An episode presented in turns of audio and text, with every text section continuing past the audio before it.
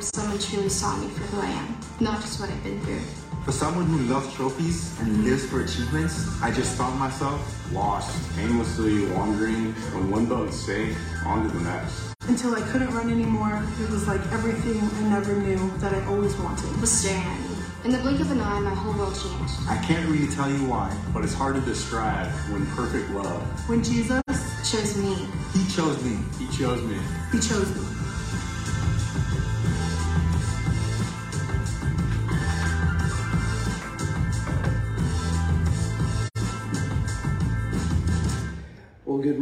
So glad you're here today. Is it a gorgeous day?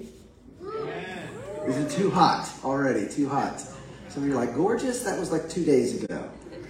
Well, my name is Eric. I'm our campus pastor here. Welcome to Gateway in South Austin. We're so glad that you're here. And we're doing a series I'm very excited about. In fact, you had homework. I don't know if you did it, but I encouraged you last week, if you've not yet watched it, to watch the show The Chosen on Netflix, season one.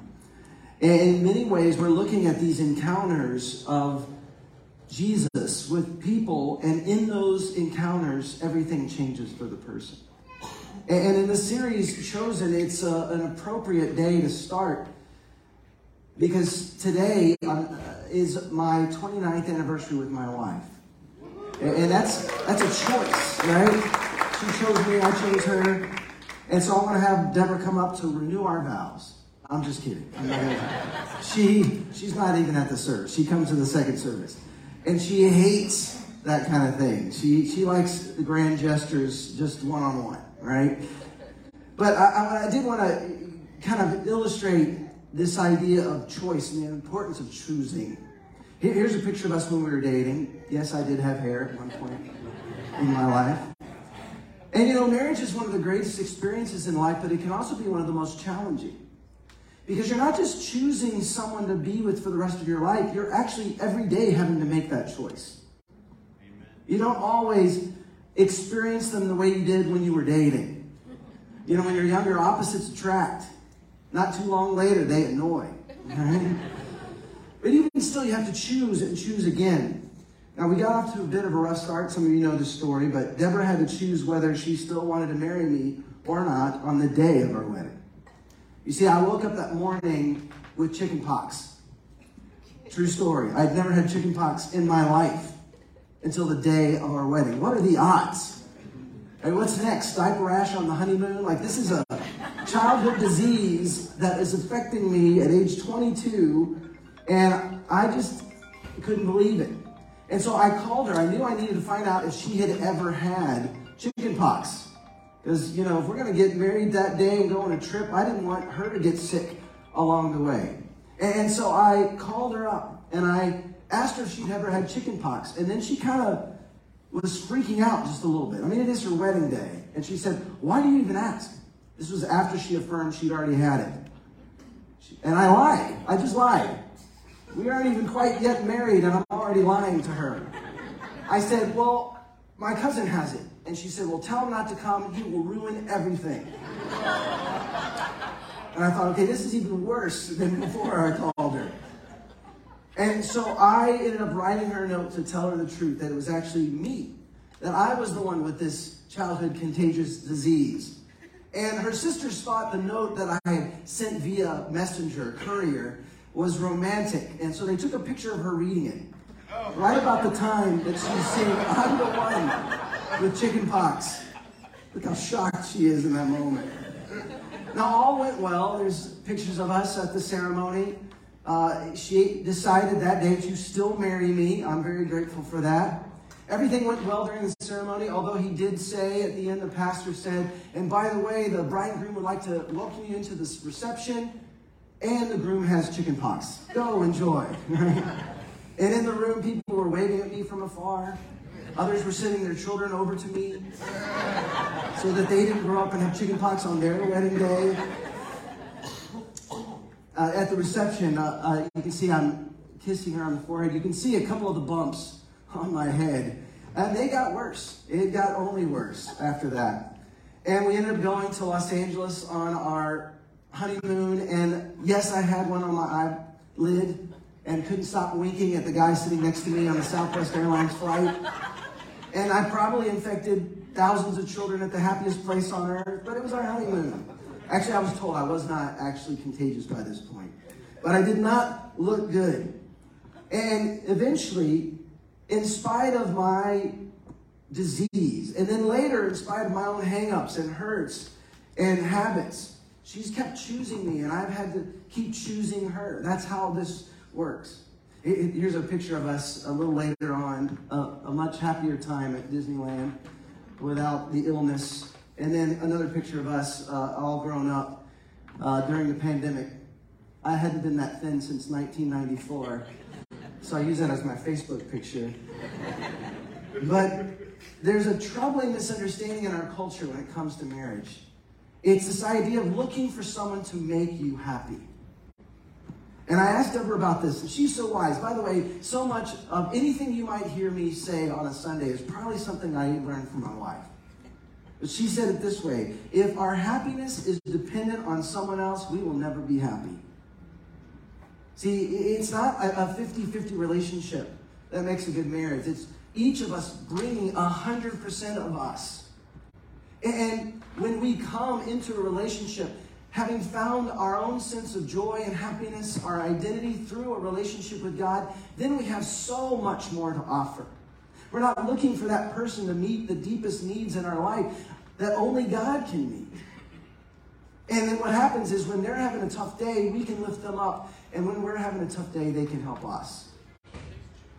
Now, if you're married, maybe you've been squeezing your spouse's hand throughout this time, I want to encourage you keep going out on dates. Still get time alone. Keep connecting with each other's heart. If you have kids, it can get so hard to do that. One of the things Deborah and I have done is once both kids were in school, we started doing breakfast and a movie on Fridays. Because the school district is much cheaper than Sitter. And we just got into that habit. And even though our kids are grown up, don't even live with us anymore, we still do breakfast and a movie on Fridays. It's our date day. It's our chance to spend time t- together. We're going to do a maximizing marriage workshop this spring. And keep your eyes out for that. If you're married or, or wanting to be married or engaged, uh, just send me an email if you want to make sure we don't miss you. It won't be for a few weeks. Uh, Eric at gatewaychurch.com. Just put marriage as the subject, and I'll make sure you get that info. But I want you to think now about all the choices, not just whether or not you're going to get married or who you marry, but all the choices we make throughout our life. Think of the circumstances surrounding them. That the circumstances that determine the people we spend time with, where we work, the college we attend, the friends, the roommates we choose, the jobs we pursue. But then it comes to a different season and circumstances shift, and there may be some choices when you look backwards that you regret. That when you think of them, it actually reminds you of the pain of that decision, of the regret of the choice that we made. In Charles Dickens' A Christmas Carol, which can be quoted any time of year, not just at Christmas, Scrooge explains it this way You are fettered, said Scrooge, trembling. Tell me why.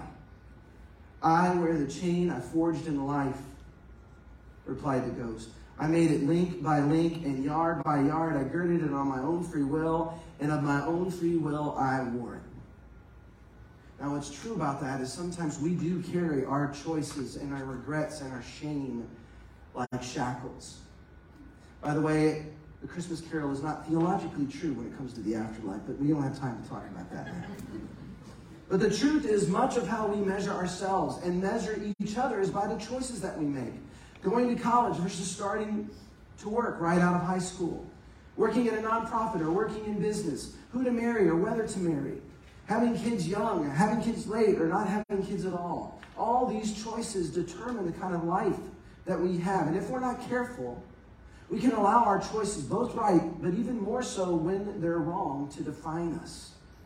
And our hope in this series is that you understand that God chose you and still chooses you. Regardless of whatever decisions you've made, regardless of the regrets or the shame that you might feel, God saw the highs and lows in your life, the amazing choices and the choices you don't even confess to your dog. And He saw your good and bad, and He still says yes. This week I saw a meme, uh, somebody described their life as trying to live up to what their dog thinks of them. Right? So you need to understand that failure is an event, not a person. It's never too late to become who you might have been. It's never too late to become who you might have been. Our hope is that you would know that God has chosen you and today you have a choice. Either to reject the path that He has for you or to come back to Him or surrender to Him in areas that maybe you've been holding on to. Now, Jesus made choices about who He would trust. And we're going to look at some of these encounters, these scandalous encounters that Jesus had with others, all the way up until the weekend that changed human history, aka Easter. And in each of these stories, we see the most unlikely, seemingly marginalized people who are chosen by the one who came to live and die so that we could find new life in him. And today, we're talking about being chosen even at your all time low. In Matthew 4 18 through 22, we look at how Jesus chose some and how some followed him. It says this One day, as Jesus was walking along the shore of the Sea of Galilee, he saw two brothers, Simon, also called Peter, and Andrew, throwing a net into the water, for they fished for a living. Jesus called out to them, Come, follow me, and I will show you how to fish for people. And they left their nets at once and followed him. A little further up the shore, he saw two other brothers, James and John, sitting in a boat with their father Zebedee, repairing their nets. And he called to them to come too. They immediately followed him, leaving the boat and their father behind. See, some of the context is these were first century Jewish young men who were taught that one day a Messiah would come and they saw Jesus teach. They had seen him do miraculous things. And so it was easy for them to believe this must be him. And they dropped everything to follow him. Then we see a progression of those who accepted the call to follow him, and a select few would be named as apostles, those who are sent out. Hundreds of people at this point are following Jesus, and it says this in Luke chapter 6. One day, soon afterward, Jesus went up on a mountain to pray, and he prayed to God all night. At daybreak, he called together all of his disciples and chose 12 of them to be apostles. Here are their names Simon, whom he called Peter, Andrew, Peter's brother, James, John, Philip, Bartholomew, Matthew, Thomas, James, son of Alphaeus, Simon, who was also called the Zealot, Judas, son of James, and Judas Iscariot, who later betrayed him. For today's message, we're going to focus on two of the apostles Simon Peter and Judas Iscariot. Two of the best known apostles, albeit for very different reasons. And would forget that these two individuals are actually not so different. They simply chose to respond differently to the mistakes and the evil choices that they made. They're very real, broken-hearted, flawed people that despite their sin and their mess, they were chosen by God. So we're going to start with Peter. He was hot-headed disciple. He seemed to always insert his foot into his mouth at all the wrong times, as if there's ever a good time to do that. And maybe much of it was because he was up front and center in the story of Jesus. Perhaps he was an extrovert. Perhaps he didn't know what to do with the silence. Peter likely lived by the mantra speak and act first, think later. Maybe you can relate. That left him open to making more mistakes than any of the other disciples. Maybe you identify with Peter, just in a moment of honesty. How many of you say, that's kind of me? I can be like that sometimes. All right, me and five others. It's good. But Peter is a call it like you see it, apologize later kind of person. Just to hit a couple of the highlights, or we should maybe call them lowlights. Apparently, in Mark 10, we discover that Peter doesn't like kids. In Matthew 14, he attempts to walk on water, but then starts to sink. In Mark 9, he has low self awareness on the Mount of Transfiguration, so much so that God the Father says, Would you stop talking and listen to my son? In Matthew 17, he speaks on behalf of Jesus on taxation as if he was an expert. In Matthew 16, Peter rejects an entire purpose that Jesus came to earth. If I remember right, that's when Jesus said, Get behind me, and called him a new nickname, Satan. In John 13, Peter's above following Jesus' instruction and doesn't want him to wash his feet.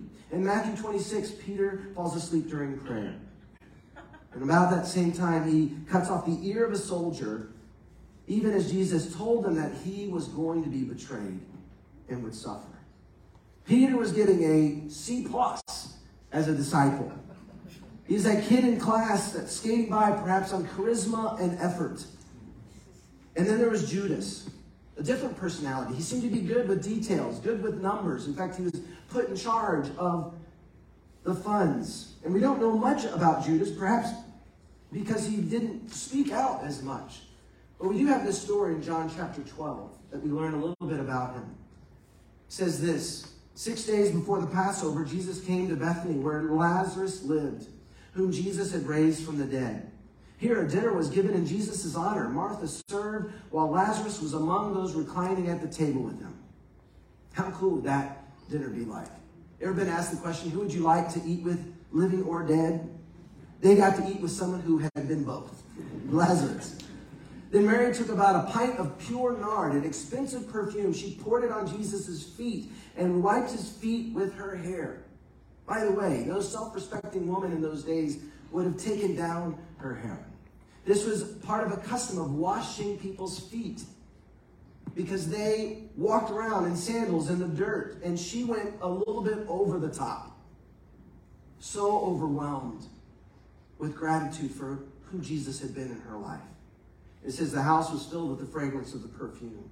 But one of his disciples, Judas Iscariot, who was later to betray him, objected. Why wasn't this perfume sold and given and the money given to the poor? It was worth a year's wages. Think about that for a moment. What would have cost a year's worth of work is what she just poured on Jesus' feet out of gratitude. He did not say this because he cared about the poor, but because he was a thief. As keeper of the money bag, he used to help himself to what was put into it. Leave her alone, Jesus replied. It was intended that she should save this perfume for the day of my burial. You will always have the poor among you, but you will not always have me. In verse 5, Judas, we discover, does not value sacrifice. Judas had a reputation as a thief. And it's questionable if Judas even sees the value of Jesus. Perhaps he didn't share that same sort of gratitude that Mary did. Perhaps it was because he had a different view of what he thought Jesus should be doing. Some of these that were following Jesus were eager for the Messiah to, to rid the oppression, the oppression of the Romans. And Jesus did not come to get involved in politics. He came to bring a solution for the spiritual problem of all humanity. He came as the suffering servant. We can see the lack of ability in these two men, and we can judge them as people who should know better. I mean, they're walking with Jesus. And yet we have to fully embrace the fact that despite their sin and their mess, they were chosen by God. So we've established that these are flawed human beings. And now we see another parallel in their betrayal of Jesus. Let's first look at Peter, Luke 22. Then, seizing Jesus, they led him away and took him into the house of the high priest. Peter followed at a distance, and when some there had kindled a fire in the middle of the courtyard and had sat down together, Peter sat down with them. A servant girl saw him seated there in the firelight. She looked closely at him and said, This man was with Jesus. But he denied it. Woman, I don't know him, he said. A little later, someone else saw him and said, You are one of them. Man, I am not, Peter replied. About an hour later, another asserted, Certainly this fellow was with him, for he is a Galilean. He could tell by his accent. Peter replied, Man, I don't know what you're talking about. Just as he was speaking, the rooster crowed. The Lord turned and looked straight at Peter. Can you imagine this moment? Close enough. Perhaps that Jesus even heard this denial. Jesus looked into Peter's eyes, and then Peter remembered the word the Lord had spoken to him. He had warned him that before the rooster crows today, you will disown me three times. Peter said, Of course I won't. And now he's done it. He says he went outside and he wept bitterly. Compare that to the tragedy that unfolds in Judas's life. Luke 22. Now the festival of unleavened bread called the Passover was approaching, and the chief priests and the teachers of the law were looking for some way to get rid of Jesus. They were afraid of the people. Then Satan entered Judas, called Iscariot, one of the twelve, and Judas went to the chief priests and the officers of the temple guard and discussed with them how he might betray Jesus. They were delighted and agreed to give him money. He consented and watched for an opportunity to hand Jesus over to them when no crowd was present. While he was still speaking, a crowd came up, and a man who was called Judas, one of the twelve, was leading them. He approached Jesus to kiss him, but Jesus asked him, Judas, are you betraying the Son of Man with a kiss? The most brutal way to betray Jesus. Maybe you've visited other countries where it's in their culture. A kiss is not romantic, it's actually a form of honor, a form of respect and greeting. In essence, Judas is saying, I greet you with honor and respect as I hand you over to your death. It gives new meaning to the proverb that says, Wounds from a friend can be trusted, but an enemy multiplies kisses. Now, it's hard to know what was going in Judas's heart. Perhaps he thought, if I get him arrested, then he'll use his superpowers and rise up and become this political messiah I'm hoping for. We're not exactly sure. But now we see two imperfect men, two backstabbing men, now facing their shame and collective and the collective weight of it all. Imagine this scene. Screen on one side has Peter. His head is in his lap as his tears puddle on the dirt floor. On the other side of the screen is Judas. There are no more tears. There are deadpan eyes, distraught and numb. Now, Peter, we know his response was to quit. He walks away from his calling to be one of those sent as an apostle and instead returns to his life as a fisherman until John chapter 21, which we'll get to in a moment. He still had to face the consequences of his terrible choices. But as you'll see, he was met with overwhelming love that washes away the shame. But Judas responded in Matthew 27. Tragically, it says, when Judas, who had betrayed him, saw that Jesus was condemned, he was seized with remorse and returned the 30 pieces of silver to the chief priests and the elders. I have sinned, he said, for I betrayed innocent blood. And they said, What is that to us? That's your responsibility. So Judas threw the money into the temple and left, and he went away and hanged himself. Judas's response is to be so overtaken with grief that it separates him from the grace and love that he'd experienced for at least two years. He actually walked with Jesus. He saw miracles. He experienced life change. But when grief becomes our master, when sin takes control, it robs us of every grace and life that we so desperately need. He forgot that despite his sin and mess, that he was chosen by God.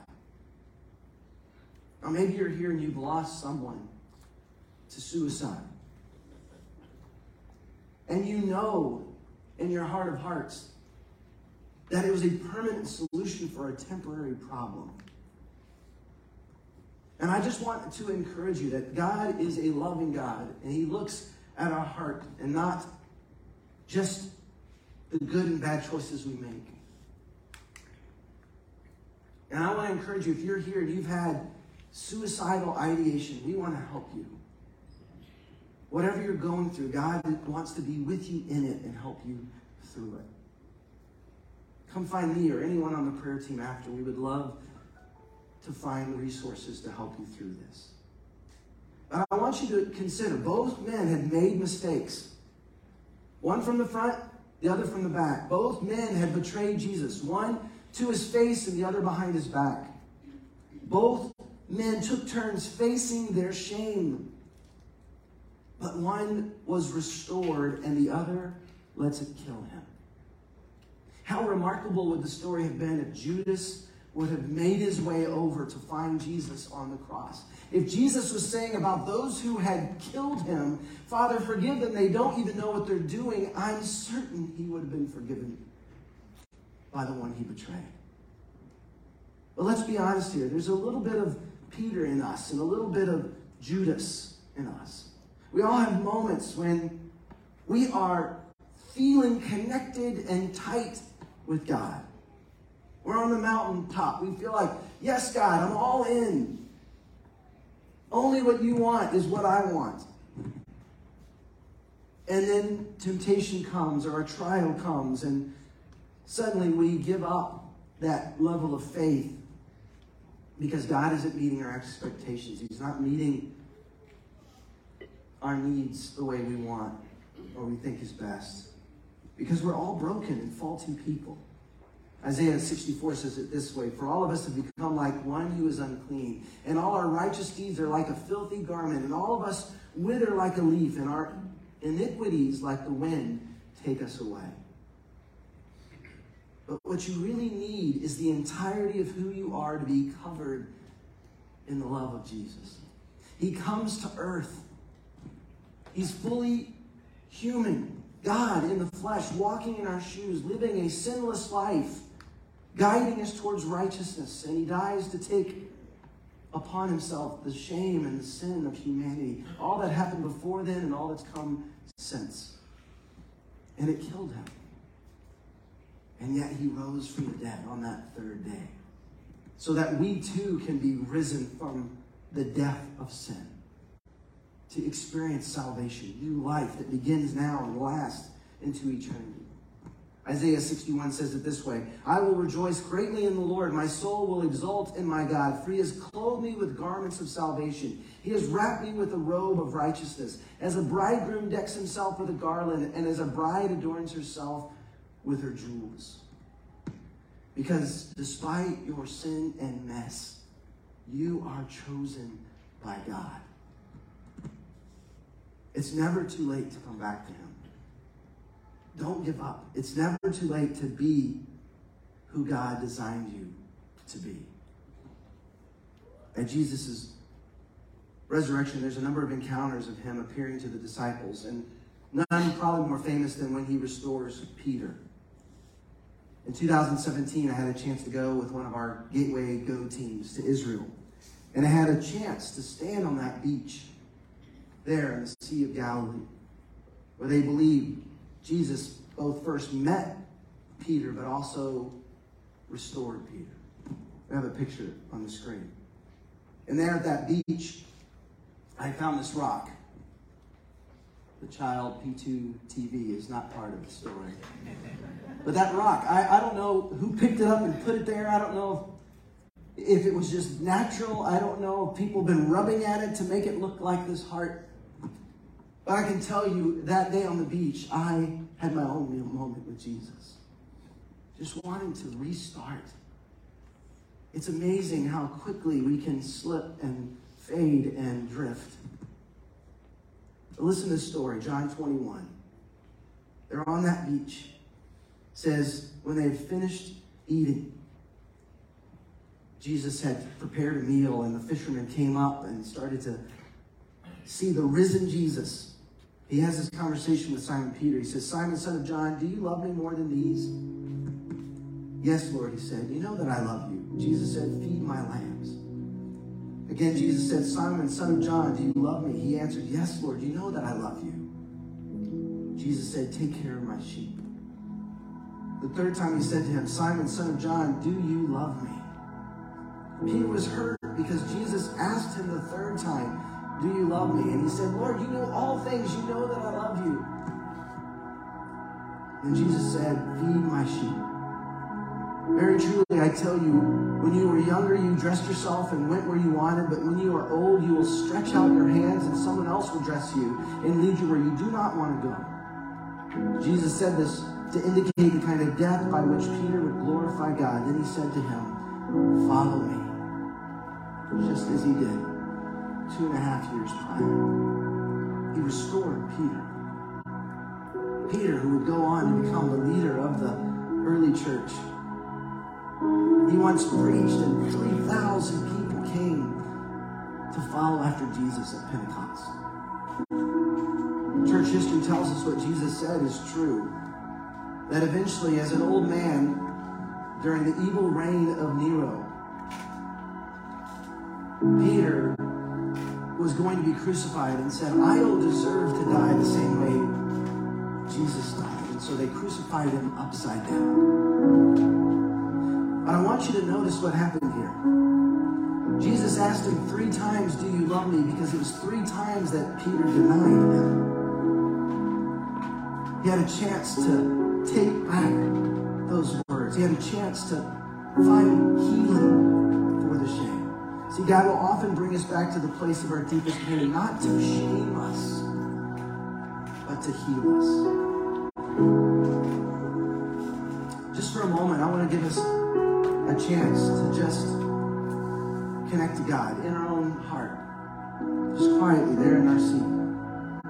I want you to just ask this question of yourself, or maybe even ask God, what is currently keeping you from the fullness of God's love today?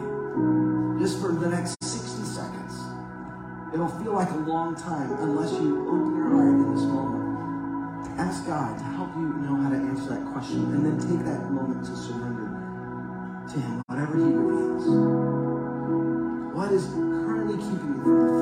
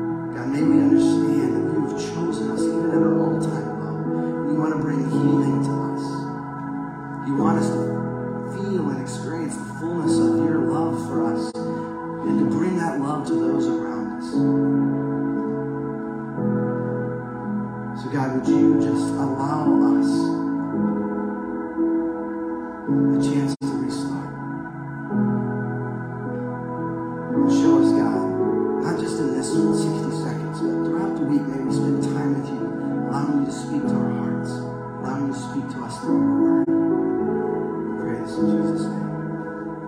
Amen. You know, I have to imagine on his way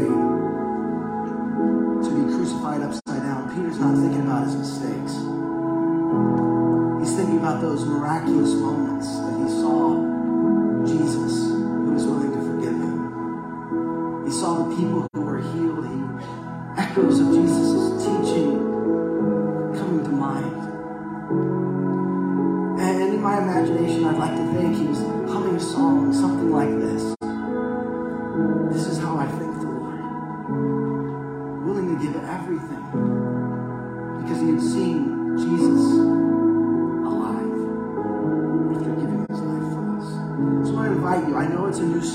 but I want to invite you to stand with us and just try to learn this song. Let it be your prayer to him